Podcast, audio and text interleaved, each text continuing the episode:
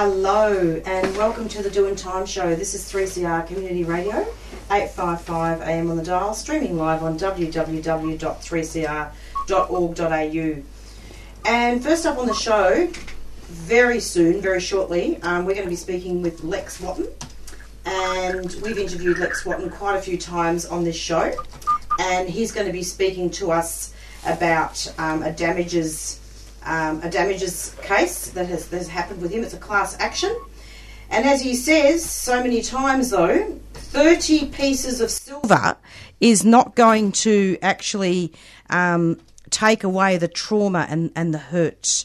So basically, um, sorry, we just had a few technical difficulties then, but yeah, in case listeners didn't hear that, um, we're going to be having Lex Wotton on the show. He's an Indigenous um, activist, and we'll be speaking to him. Then after that, we're going to be speaking with um, Decolonising Allies, and his name is Brendan. He's going to be talking to us about a Maori teenager who is going to be deported to New Zealand after his after his sentence is over. He's in prison at the moment in solitary confinement. So we're going to talk to him about that. Then after that, we're going to talk to, with Latoya. And we're going to speak to her about her brother who died in custody. Um, Latoya is a very beautiful and very proud Aboriginal female activist and has done a lot of work um, in terms of deaths in custody.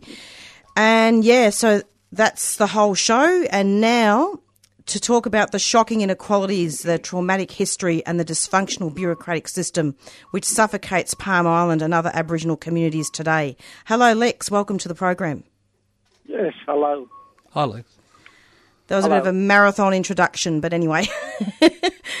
Lovely to have you, Lex. So, yeah, so we were just wondering if you wanted just to talk to us a little bit about what your feelings are about what's been going on with um, the class action. Uh, what you mean? Uh, like, just you know how you feel about it. Oh well, like a lot of interviews, people ask me how I yeah. feel about it. I, I still feel the same as I was was all my life, I suppose. It's just something that I was a part of, just more than anything. Exactly. And that, um, yeah, really didn't change me all that much, other than just your, I suppose, in the public's eyes, the profile just lifted.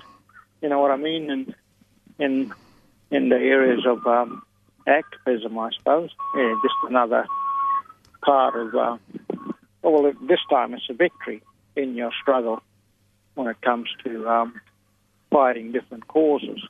Yeah. Yeah, well, we nearly we nearly didn't ask you, Lex, because we thought to ourselves, you know what, you've probably had so many interviews, you're sick of it. But to be quite honest with you, we want to thank you for coming on because we do need to keep this alive, don't we? Yeah, oh, look, um, that's up to um, thing at the moment, as you probably are aware. Um, there were negative things that were um, conveyed out into the wider public due to um, the um, certain other media outlets. Um, mm. You know, they're portraying everything uh, in a negative way and stuff like that. But um, that was counteracted, I suppose, through social media. But um, it's what people make of it at at the end of the day, and um, they've sort of upset a few people, especially in the um, police area here in the state. Uh, I'm not sure what it's like um, nationally, but um, the verdict's been um, handed down, and people just have to accept it more than anything. Yeah. Absolutely, and and in fact, uh, Lex, the police are upset, but boo hoo, boo hoo, because yeah, well, boo hoo. I mean, basically, look at what's happened, and just to refresh the memories of listeners, the federal court ruled that the Queensland police actions breached and indeed breached the Racial Discrimination Acts, didn't it? Yes. So, um, like you said, um, it's been also it's been a long struggle, and then to uh, get the result that we had, you know, and not only that, um, what listeners should be aware of or made aware of that um, the state had um, three opportunities to settle, and um, when they uh, so they refused to settle at first, and that was there was an amount that was um, proposed, and but at that time, um, the government was a Bligh government, uh, state Labor, and um, they just took um, caretaker mode um, just after um, we um, had mediation on a settlement, and um, they were probably hoping to, to get back in and settle at that point. But um, then the Newman government got in and sat on it for two years and um, rejected the um, proposal. So we continued down the track, and then we there was still room to negotiate a settlement, and then we had a proposals put up to them, and um, they um, oh well, that's when um, uh, Palaszczuk government Yeah. got in, and then we um, they didn't want to settle, so um, we continued down the track, and we went to court, and then we still had room to negotiate, and um, they come back with an offer which was very low, you know, half a million dollars, and then so we rejected, and then we just proceeded to to the courts, and then um, before the judgment, there was still room to um, negotiate a settlement, but the state didn't. Then the verdict was given, and um, so it was in our favour, and then they had the opportunity to appeal, and then public pressure and everything else along with that. So they, and according to their legal advice, they were to it'd be better to settle the matter and put it to rest, and um, and the wider public knew of it. You know, there were reports, and then um, so it was to um, proceed back into the courts for um, individual um, cases and stuff for um, thing, but there was also room to negotiate this settlement now that um, thing.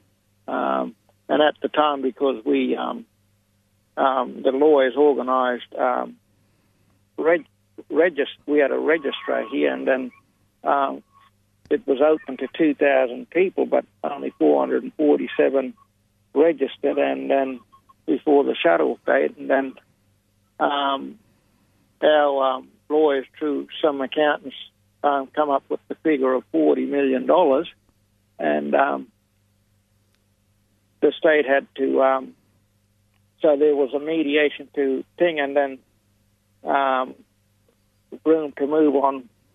So they, and we knew we wouldn't get the 40 million, but, um, and we weren't going to go lower than 30. So, um, and they, they probably had a higher figure. They probably had a, you know, a figure um, that they could. Um, they probably wanted to take us down more than 30, but um, yeah, we were to have three days of mediation. We settled it on the first day. When was it settled? day. Oh, sometime late, or was it late November or early December? And then the police um, appealed, did they, after that? No, no, there was, there's no, no one could appeal it. It's just Good. simple as that. There's no way it, it, anything can be overturned. What happens now, it has to go to court approval because um, there were terms of reference, references set up between my party and uh, um, state, and um, so um, that that'll go to court now. But we have to wait for court approval next month on those terms of references, and then um, then we've got 41 days for um, objections by actual um, um, registrar members. So if, they, you know, some of the community members feel that they deserve more, um, then they, they just have to lodge a, an appeal, and then everything sort of stands still until their matter settled in court. But then um, it's at their legal cost and everything else. So yeah, so it's a catch twenty two for people like that. But um, that was made known publicly here Thursday and in Townsville on Wednesday. We had um, two lots of meetings to um, inform people of the rollout of the um, settlement. And um, so hopefully within the next 12 months, it should be all, um, you know, paid out. So, yeah. Well, you, you know, Lex, like I said um, at the beginning, and like I, sp- I spoke to you today, you, you know, you, you were mentioning 30 pieces of silver doesn't wash away the hurt, does it? Yeah, well, that's true. And um, like I said, that uh, even before negotiations, and if um, the lawyers, because it got so far that, you know, uh, because the uh, application was made on behalf of the community, and because I never had a chance to talk to the community in that sense, in this sense, that I would prefer over $30 million that Hurley be locked away for the rest of his life. You know what I mean? Absolutely. Yeah. Absolutely. And then all those police officers charged who were in collusion with all of this stuff. Thank you. Yeah, exactly. And, you know, Chris Hurley was acquitted, Senior mm. Sergeant Chris Hurley, and he was acquitted um, of manslaughter in, in 2007. I mean, this has been going, what, for, for 12 years, hasn't it? Yeah, well, um, applications for this particular um, thing with the suit that was lodged in 2007. So what's that? Um, that's pretty much thing. But when you look at the whole saga of the palm yeah. thing, it's almost 40 years. So absolutely. Yeah. well, that's exactly right because you've got you've got not only what happened with um, with the Aboriginal death in custody of Cameron Doomadgee, but we've also got other atrocities and other things that, that have happened on Palm Island for since 1788. Mm. Well, that's true, isn't it? And uh, oh well, Palm's actually celebrating its hundred year um, centenary um, this particular year and stuff like that. But um, when you look at when going back to the, my particular thing, my matter, uh, I sort of was well. Since then, I've been in the public eye, I suppose. With the um, you can't sort of separate the two. Um, there, um, the death in custody, the um, so-called riot, and then the suit. So, and in between that, you had other things like where I had to go. Uh, that I went to the federal court to um, get me um, the conditions um, lifted, where the um, you know I couldn't speak in public or, or speak to media. You know, my freedom of speech was taken away, and I think mm. that's what the wider public should know. There, there is a um, uh, history, there's a lot of things that happened within that time, you know. Yeah. Well, that's right. So you're yeah. you're talking about when you when you went to, to prison after being charged for inciting a so-called riot and then being gagged afterwards and not being yeah. allowed to say anything. Yeah, parole. You know, my parole that was part of my parole condition and stuff. But like I said, there was a series of um, court cases in between um, 2004 to 2008, and then after 2008, the federal court to get the um, gag removed and stuff like that. Yeah. That's, and then yeah. all these hearings up until, um, you know, the federal court for this particular thing. So, yeah, I've been sort of in and out of the courts. Yeah. In and out of the courts, and all because Mr. Doomadgee um, died because he sang the song "Who Let the Dogs Out." Isn't it? Well, that's part of it, and something. Part but it's it. because Hurley felt that it, he had the right to lock him up because um, the um, police liaison at the time, Bengaroo, um, you know, um, told Hurley that don't worry about Cameron's supposed to have harassed him about thing. He's used to that, you know, being um, chastised, I suppose, about um, locking his own people up. Yeah. That's exactly right, and and indeed. You know, you're quite right, Lex. I mean that, that is that is a big part of it. But you've we've also got to um, let listeners know as well. Correct me if I'm wrong. That there was also the the raiding of your home and the the persecution Yeah. of your family as well. Yeah, well, that that that you, well, my home and um, well, eighteen houses all up, and then the whole community. You know, just to um, actually just seeing it. You, you don't have to be thing, but just to visualize and see um, police officers running around. You know, with high-powered rifles and all this and that. So you know, would have been scary for a lot of people and stuff like that, and. Um, then not only that, you, they weren't allowed to travel to and from Palm, and um, you know they because it was declared a state of emergency, which was also deemed illegal, uh, um, and um, that was also part of my um, trial, and then the trial of this um, suit. Uh, then they, you know, um, confiscated um, groceries from the um, local store and stuff like that, you know. So, yeah, sort of left the community without for a couple of days. So, yes, and the terror, you know, that was played out, I suppose, that, you know, people were terrorized and um, at that particular time there was no actual media over here. Um, there were a few others that snuck in, Tony Koch through the Australian, and um, did a really good report and then actually gave evidence on my behalf um, during the um, this particular suit. It, it was one, you know, very supportive, and his report was really good. Yeah. Absolutely. Lex, I wanted to ask you a question, um, and you may not know the answer, but it's in regards to Indigenous health campaigner Professor Gracelyn Smallwood, who's a lovely woman, isn't she? We've interviewed her quite a few times on air Yeah, here. look, she was very good support for um, myself and, and the community um, since that time. Um, you know, uh, I think after being released, within days of being released on um, after the riots, uh, some two weeks in prison waiting to get bail and stuff, I um, uh, got in contact with him, you know, um, and had a talk and told her that she needed to do some, um, well, more or less be my mouthpiece at times because um, I was on orders too at that particular time. So yeah, and I was working and I wasn't allowed back on the island and stuff like that. So yeah,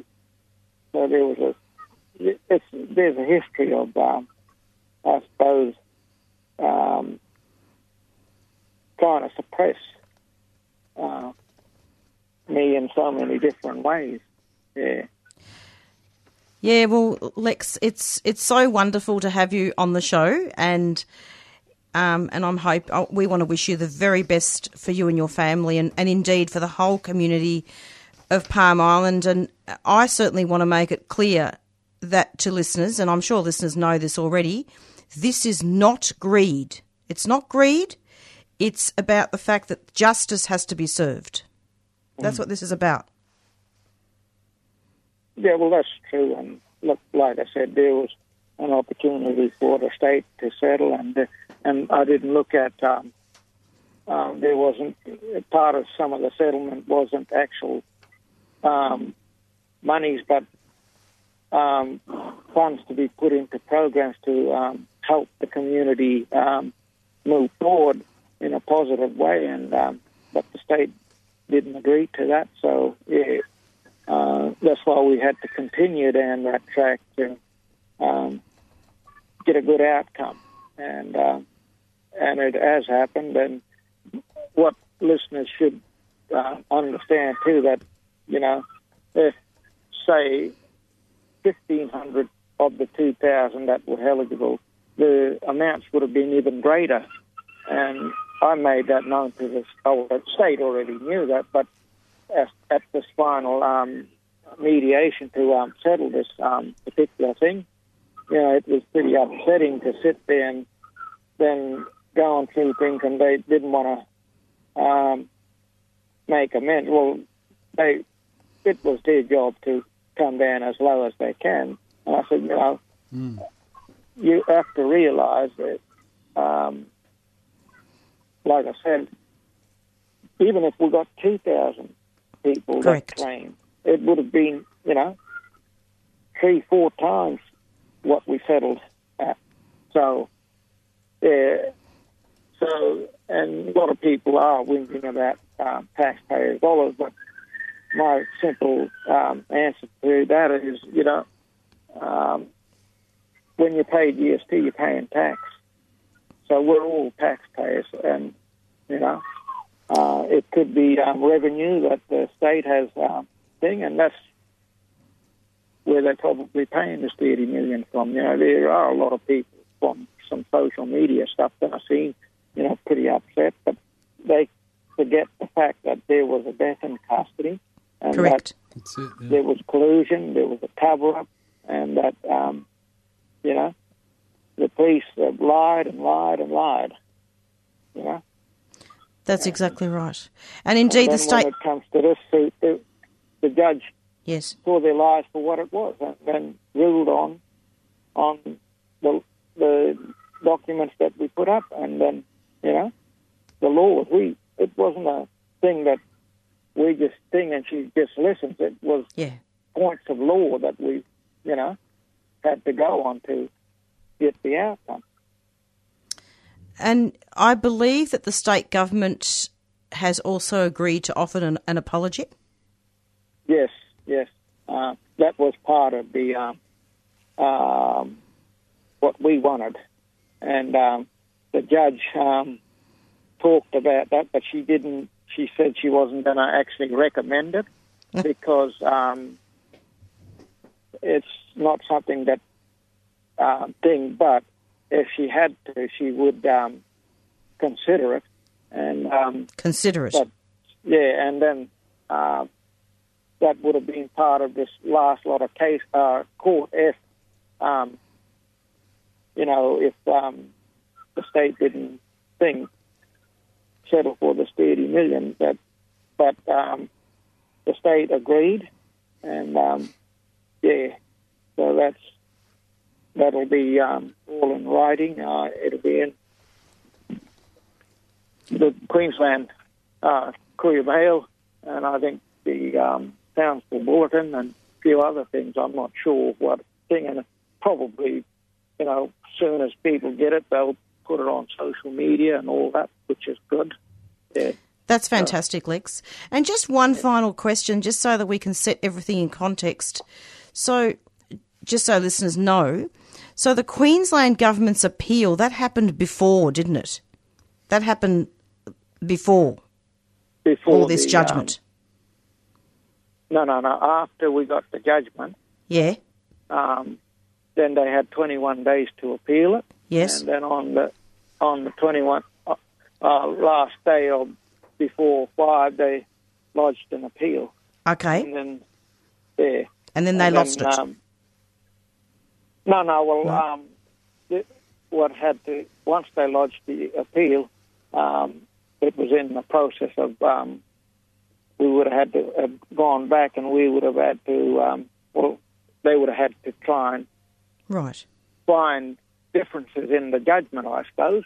And um, but there was due to uh, people like Sister Grace um, organising um, a petition. I think we wanted needed twenty five thousand signatures. I think we got about twenty to thirty thousand signatures, and um, Good. and then there were um, our local federal member um, was in support. Um, there were some actual state members, um, Labor and um, thing. Are you there, Lex? Hello? Oh, I think we've got some problems here. You there, Lex? Oh, um, we'll just go to a cart or. Yeah. Oh, there is. No, I think we might have got cut off. We'll have to go to a cart. I mean, an announcement. Announcement.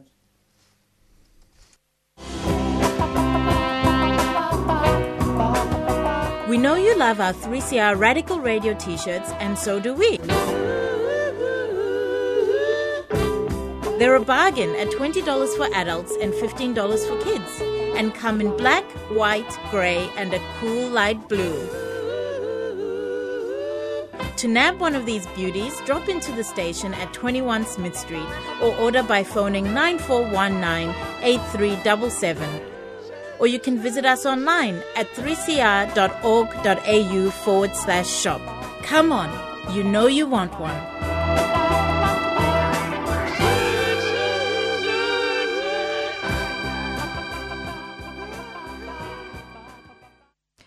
And you're back with the Doing Time show. And we were just speaking with Lex Wotton, and we had some def- technical difficulties. We're running over time already. Pretty soon, we're going to be speaking with Brendan from Decolonising Allies. Um, but before we do that, I just wanted to just say that we were speaking with Lex Wotton about a settlement that has a landmark settlement actually that has happened in um, the court. And just to quickly say that Mr. Uh, on the day of Mr. Doomadgee's autopsy results were read out, about a week after his death, Mr. Wotton led angry residents on a so called riot through the town. I see it more as a protest. Mr. Wotton was later convicted of inciting a riot and served 19 months in jail before being released on parole in 2014. And I just wanted to draw attention to listeners to um, just to let them know that that's how it all started. That's how it all originated. Um, okay, we're going to be speaking now with Brendan. Brendan, welcome to the program. Cool. Hello. Hello, everyone. And uh, I, did I get your the name of the group right? Uh, allies decolonising, but it's. Allies well, I think the meaning was conveyed. That's okay. That's okay. okay, so just to correct that, it's Allies decolonising. And Brendan, I believe that you wanted to talk about um, an event and what's what's going on with a young Maori boy who's in solitary confinement. Can you tell us his name and talk about what happened?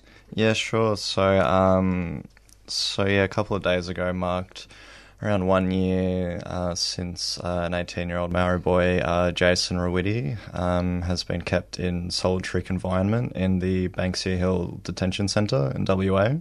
Um, and so solitary, what that means is 22 hours a day without meaningful human contact. Um, I can't even imagine to experience what, what that's like, let alone do I imagine anyone else be able to do so. Um, but yeah, his mother uh, recent, recently stated just how difficult it has been and just the lack of hope that he himself has been experiencing, understandably so after all this uh, torture and abuse, you would say. Um, so, myself and a few others uh, this Thursday um, at RMIT, we're just going to be hosting a letter writing and solidarity photo shoot event. Uh, inspired by um, Shut Youth Prison Mparntwe's event uh, in Alice Springs. Uh, we'll be writing letters to Jason, so providing an opportunity for people to convey, express whatever they would like um, to him. Um, not only in spite of everything he's been through and will be going through, but he's a young person like anyone else who deserves love, opportunity, understanding, and I think it's a great space where people can just let him know that hey, people are thinking about you, and it's disgusting and awful what you've been through, but you deserve a lot of good things. And where is this event taking place? Um, give me a sec, I'll get up the exact details. So, um, RMIT Building 80, Level 5, Room 11. Um, so the building's located on 40, 445 Swanston Street in Melbourne CBD. Um, we'll have uh, signage up to direct people and also chuck up a phone number if anyone gets lost and wants any guidance. So in Australia, 84% of offenders under 18 years of age are sent to detention centres, huh? Mm. From, from what I've seen, from what I've been um, researching about. And Brendan, just, just another question, final question. With um, this young man, is why is he being deported? They want to deport him back to New Zealand at the end of his sentence. Mm-hmm. What, And- what for? Um, I think I'll just start on to that. He also doesn't have any supporting networks in New Zealand either. I think the short, maybe honest answer, I think it probably relates to just racist underpinnings of our legislation, um, our nation. Um, I've, maybe it's a tough on crime approach, which is wanting to be conveyed, but obviously that's illogical. That there's no data which suggests that, let alone anyone else's experience. Uh, yeah, crime doesn't come out of choice, um, as we all know, but more underlying socioeconomic factors, um, structural influences at play. So I, I think it's just some gross, um, just some uh, action to seem like stuff is being done on quote unquote crime, but really it's just Yeah. serving um, those in power. Absolutely. And on May 18th, I believe that Jason's family and supporters based in Perth will be marching for Jason so that his voice is heard in the hope of his release. Yeah, that's correct. So um, another thing that we're hoping to do with this um, event here in uh, Melbourne is just to not only show our support and solidarity to Jason, but all those marching for him and um, all other incarcerated youth on the day after. Um, mm. Brendan, it's so lovely to have you. And really, listeners, try and rock up to this event. Um, can you just plug the, the event again, Brendan? I would love to. Thank um, uh, yeah, so uh, you can find on Facebook just by searching Letter Writing and Solidarity Photo Shoot for Jason Rawiti. Uh, it's this Thursday, 17th of May, uh, starting from 6 pm, going till 7. Uh, it's in RMIT um, Building 80, Level 5, Room 11. And that building is located on 445 Swanston Street in Melbourne CBD. Uh, and in the event uh, on the day, we'll chuck up contact details if anyone uh, would like just assistance getting there if they get lost in the maze that is RMIT. Brendan, thank you so much for coming onto the program. And just to correct that again, it, that was Brendan from Allies Decolonising. We, we're due to be actually interviewing Latoya Rule about um, the Aboriginal death in custody of Wayne Morrison. Um, so we're going to be doing that shortly. And just before we do that, we wanted to actually extend um, a sincere apology to Lex Wotton, who was um, we got cut off. Um, he was on, on Palm Island, so there would have been technical difficulties, perhaps with um, with mobile phones. It's quite a remote area, so apologies to listeners um, that we didn't finish that interview. Although it was nearly finished anyway, we were just concluding it. It's approximately four thirty three or 434 I should say and um, and perhaps we should we should now get on to Latoya who is patiently waiting Okay.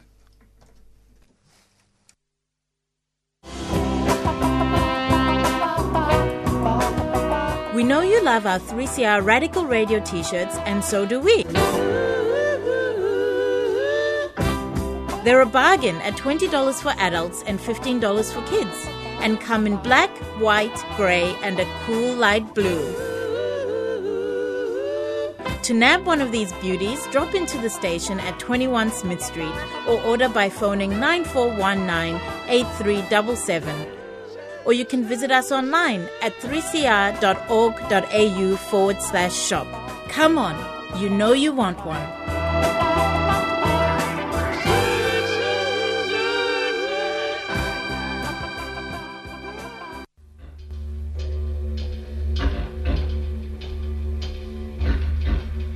Australia is a crime scene. It's unfinished business is crime. People don't understand that it was a military exercise. It was military in the first fleet. It was Captain James Cook. It was Captain Arthur Phillip. Right through the history of Australia, it's a military exercise. Our people have suffered greatly because the white man is not prepared to act honourably and legally. It's still the case in this country today.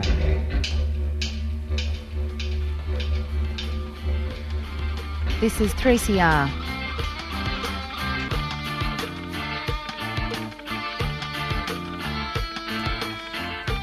you're back with the Doing Time show and we're interviewing now Latoya um, who is the sister of of Wayne Morrison who died in prison while waiting to appear in court and the family say that they feel abandoned by the system, and I believe this happened last September.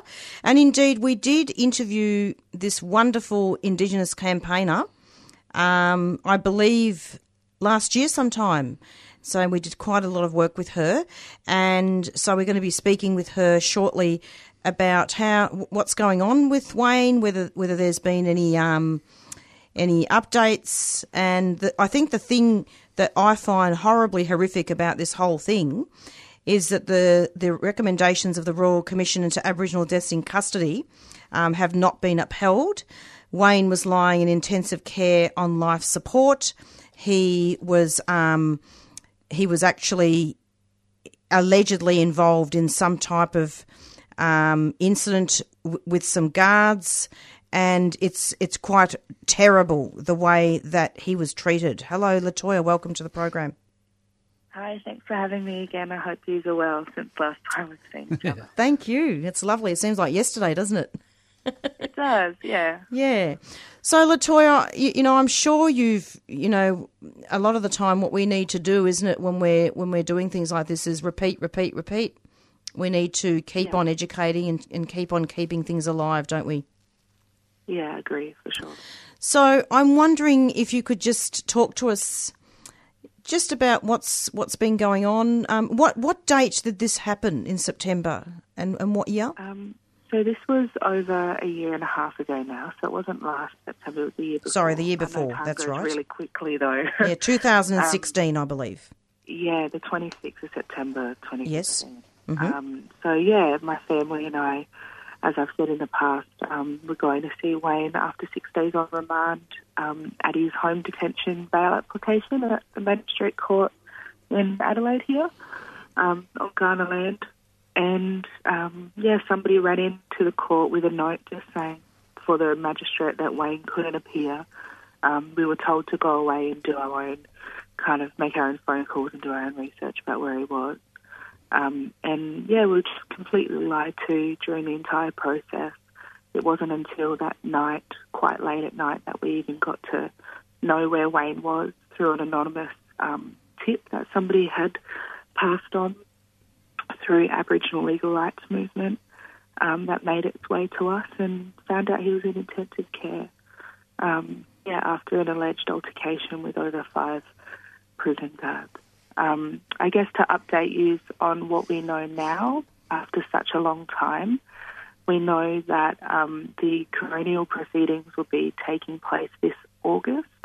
We don't have a particular date yet, but the coroner's court will start, which is where we'll, I guess, be given the coroner's report um, and, you know, be able to, I guess, have some closure, maybe around some information that's missing in our own knowledge of what happened. But over the last year and a half, we actually um, were successful in getting up a parliamentary um, investigation or inquiry into prisons.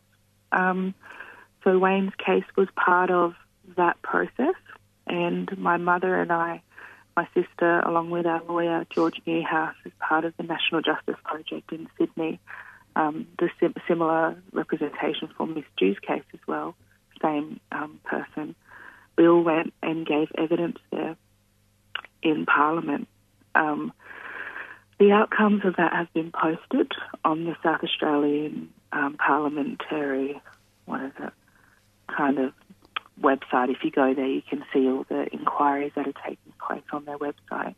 Um, all of our um, submissions are posted there along with the final report and recommendations.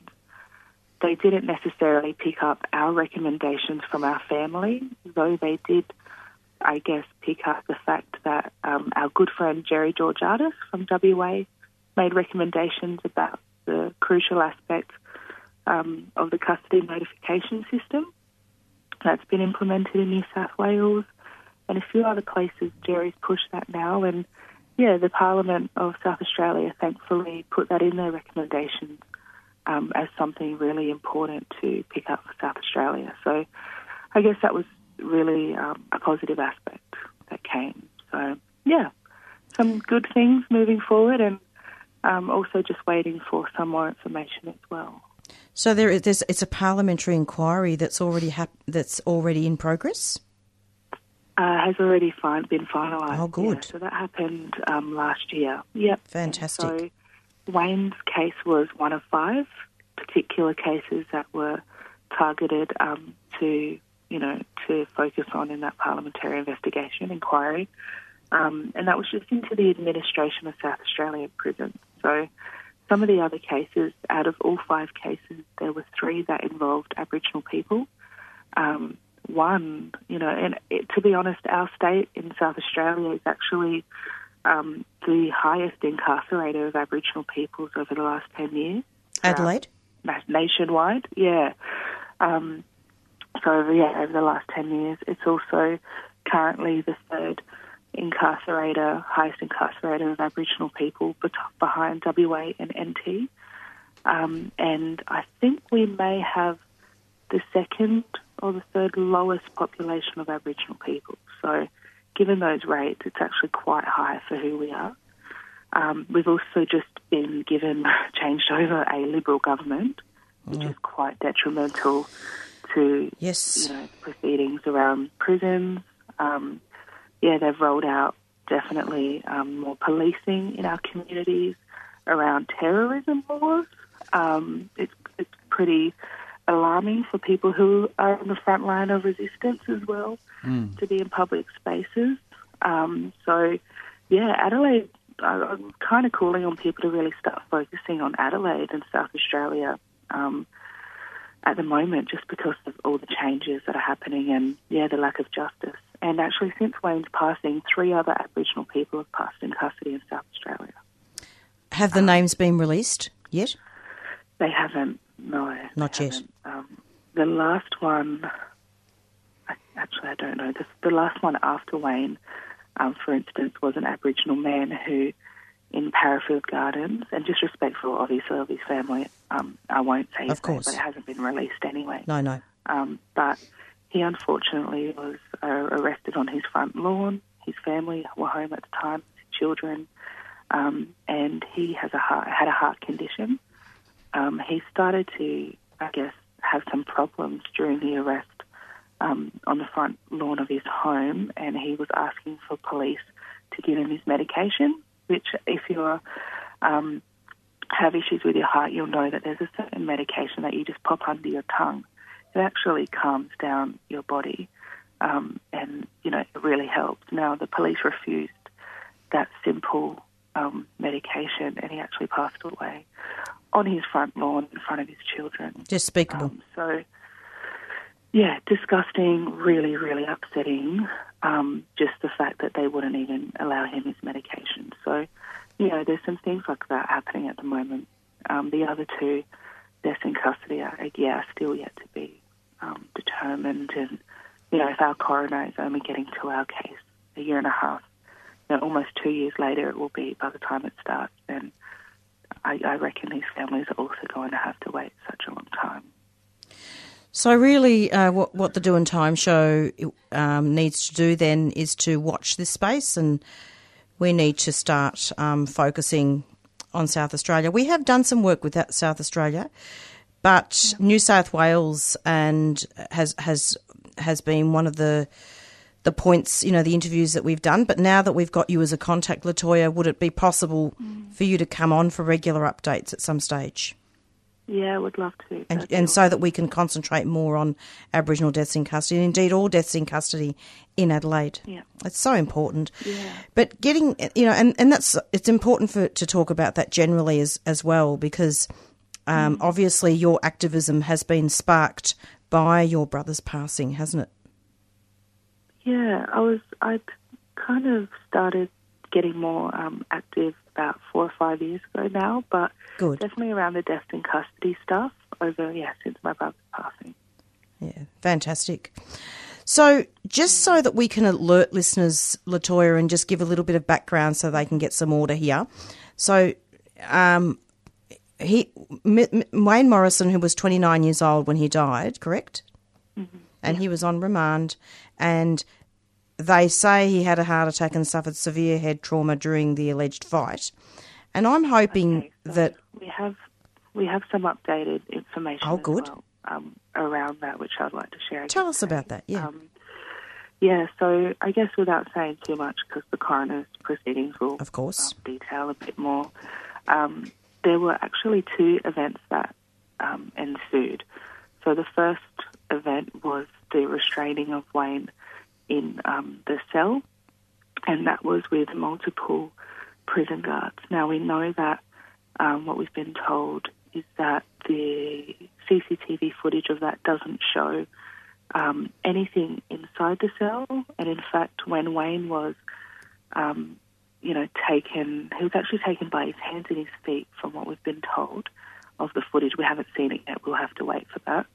Um, picked up by his hands and his feet, restrained, and carried to from that cell after that event to a back of the police, uh, sorry, back of the correctional van, and he was actually put on his stomach, and he had a spit hood on as well.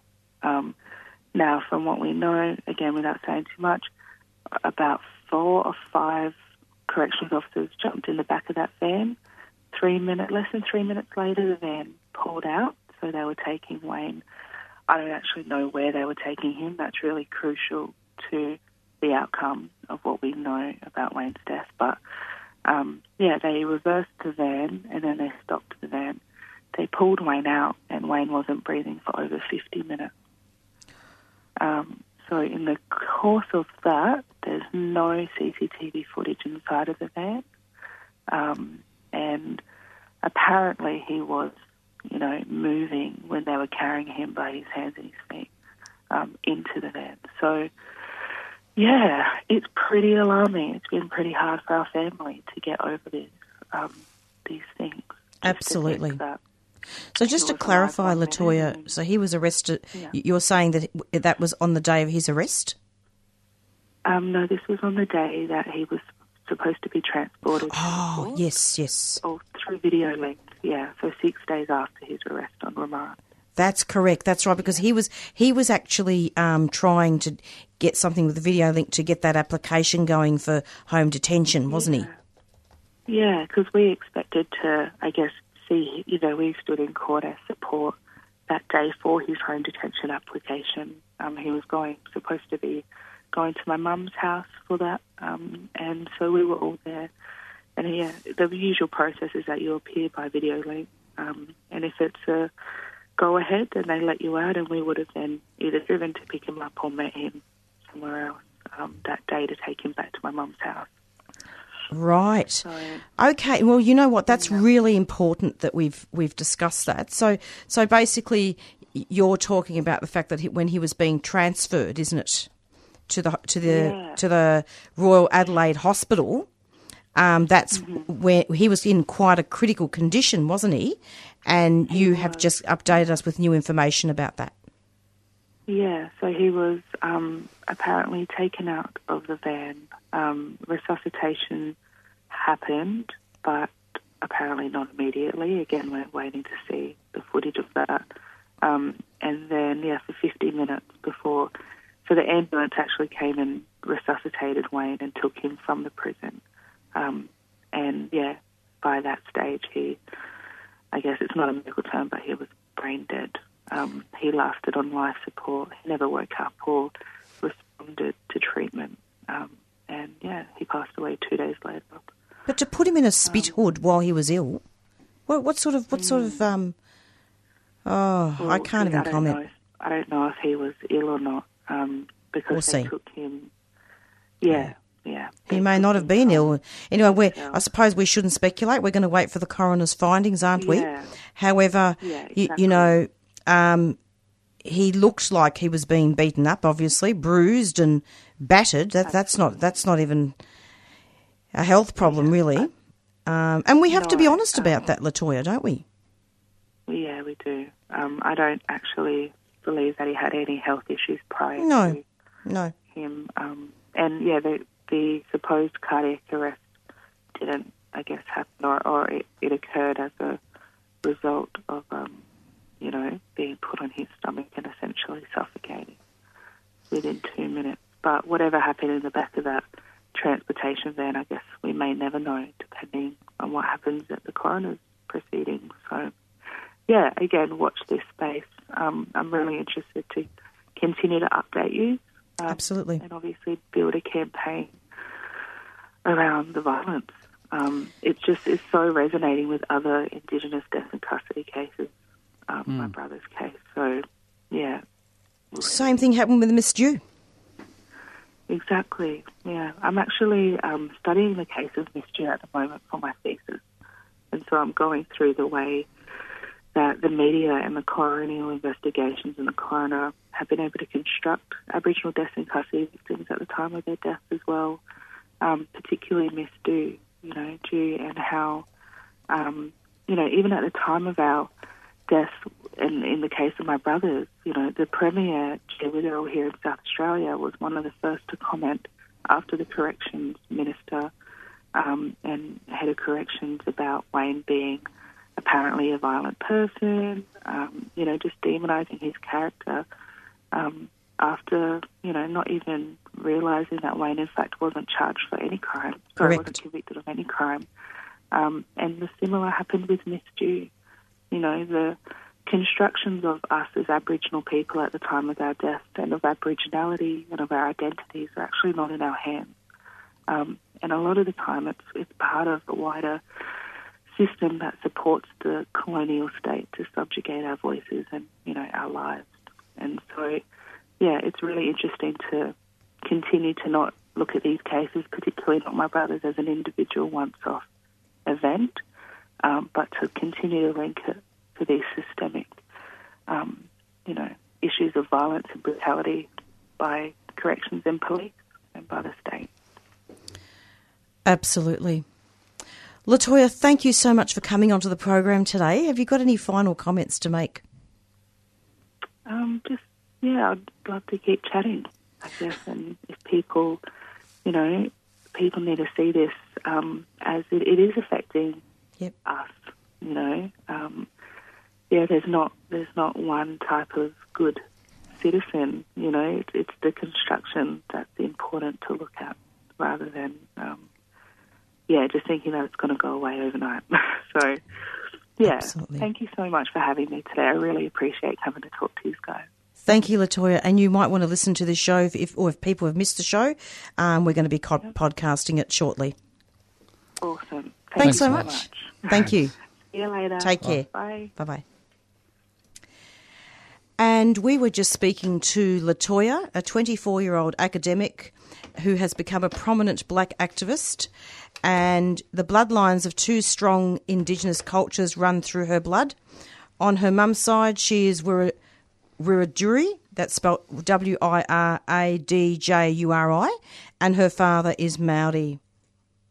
So it's approximately 4.55. Sincere apologies that we haven't been able to do much music. It's been quite intense, hasn't it, Peter? Yeah, yep, that's true. So, yeah, we've got about five minutes left. So we'll just go to a announcement. You got to remember, NAIDOC's a special day for us, brothers. That's a reminder who we are.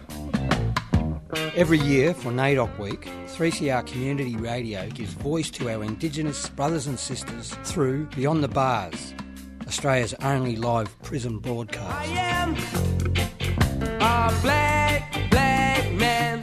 NAIDOC means a lot to me. It's um, about identity and also about past and present. NAIDOC means a lot to me, for my family and my people. You can access audio from current and past Beyond the Bars broadcasts via the 3CR website. Go to 3cr.org.au forward slash Beyond the Bars and either listen to or download audio from Australia's only live prison broadcasts. Happy NAIDOC!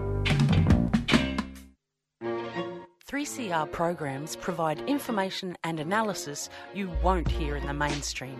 Today we'll be looking at the legacy of the US war on Vietnam on Laos. And as far as corporate capitalism is concerned, it is the worst political and economic system that you can have. Our laws about jailing refugees and asylum seekers are so well crafted. Sex is not irrelevant and we like who we are, but we don't have to be imprisoned by our gender. Become a subscriber today. Call us on 9419 8377 or visit 3cr.org.au. 3CR, the voice of dissent. and you're back with the Doing Time show. I hope you enjoyed this special broadcast about Aboriginal deaths in custody. And the Doing Time show would like to thank Lex Wotton, first of all, for coming onto the show from Palm Island. We wanted to also thank Brendan from Allied Decolonising um, for coming in and thanking, and he's from Victoria, thanking also Latoya Rule, who is the brother of Wayne Morrison, and she's going to be our contact now for the Doing Time show to discuss Aboriginal deaths in custody, particularly in Adelaide. South Australia. In South Australia, Adelaide, same thing. Um, yeah, so it's approximately 4.57 We've got about three minutes left. So, thanking all our, our guests. And I just wanted to leave you with a final comment that the problems facing first Australians don't end when Invasion Day protesters go home. Mm. Yeah, so we're going to be going out now with our theme song, Black Fellow, White Fellow. We'll see you every Monday from 4 to 5 pm. Tune in next week at the same time for the Doing Time Show.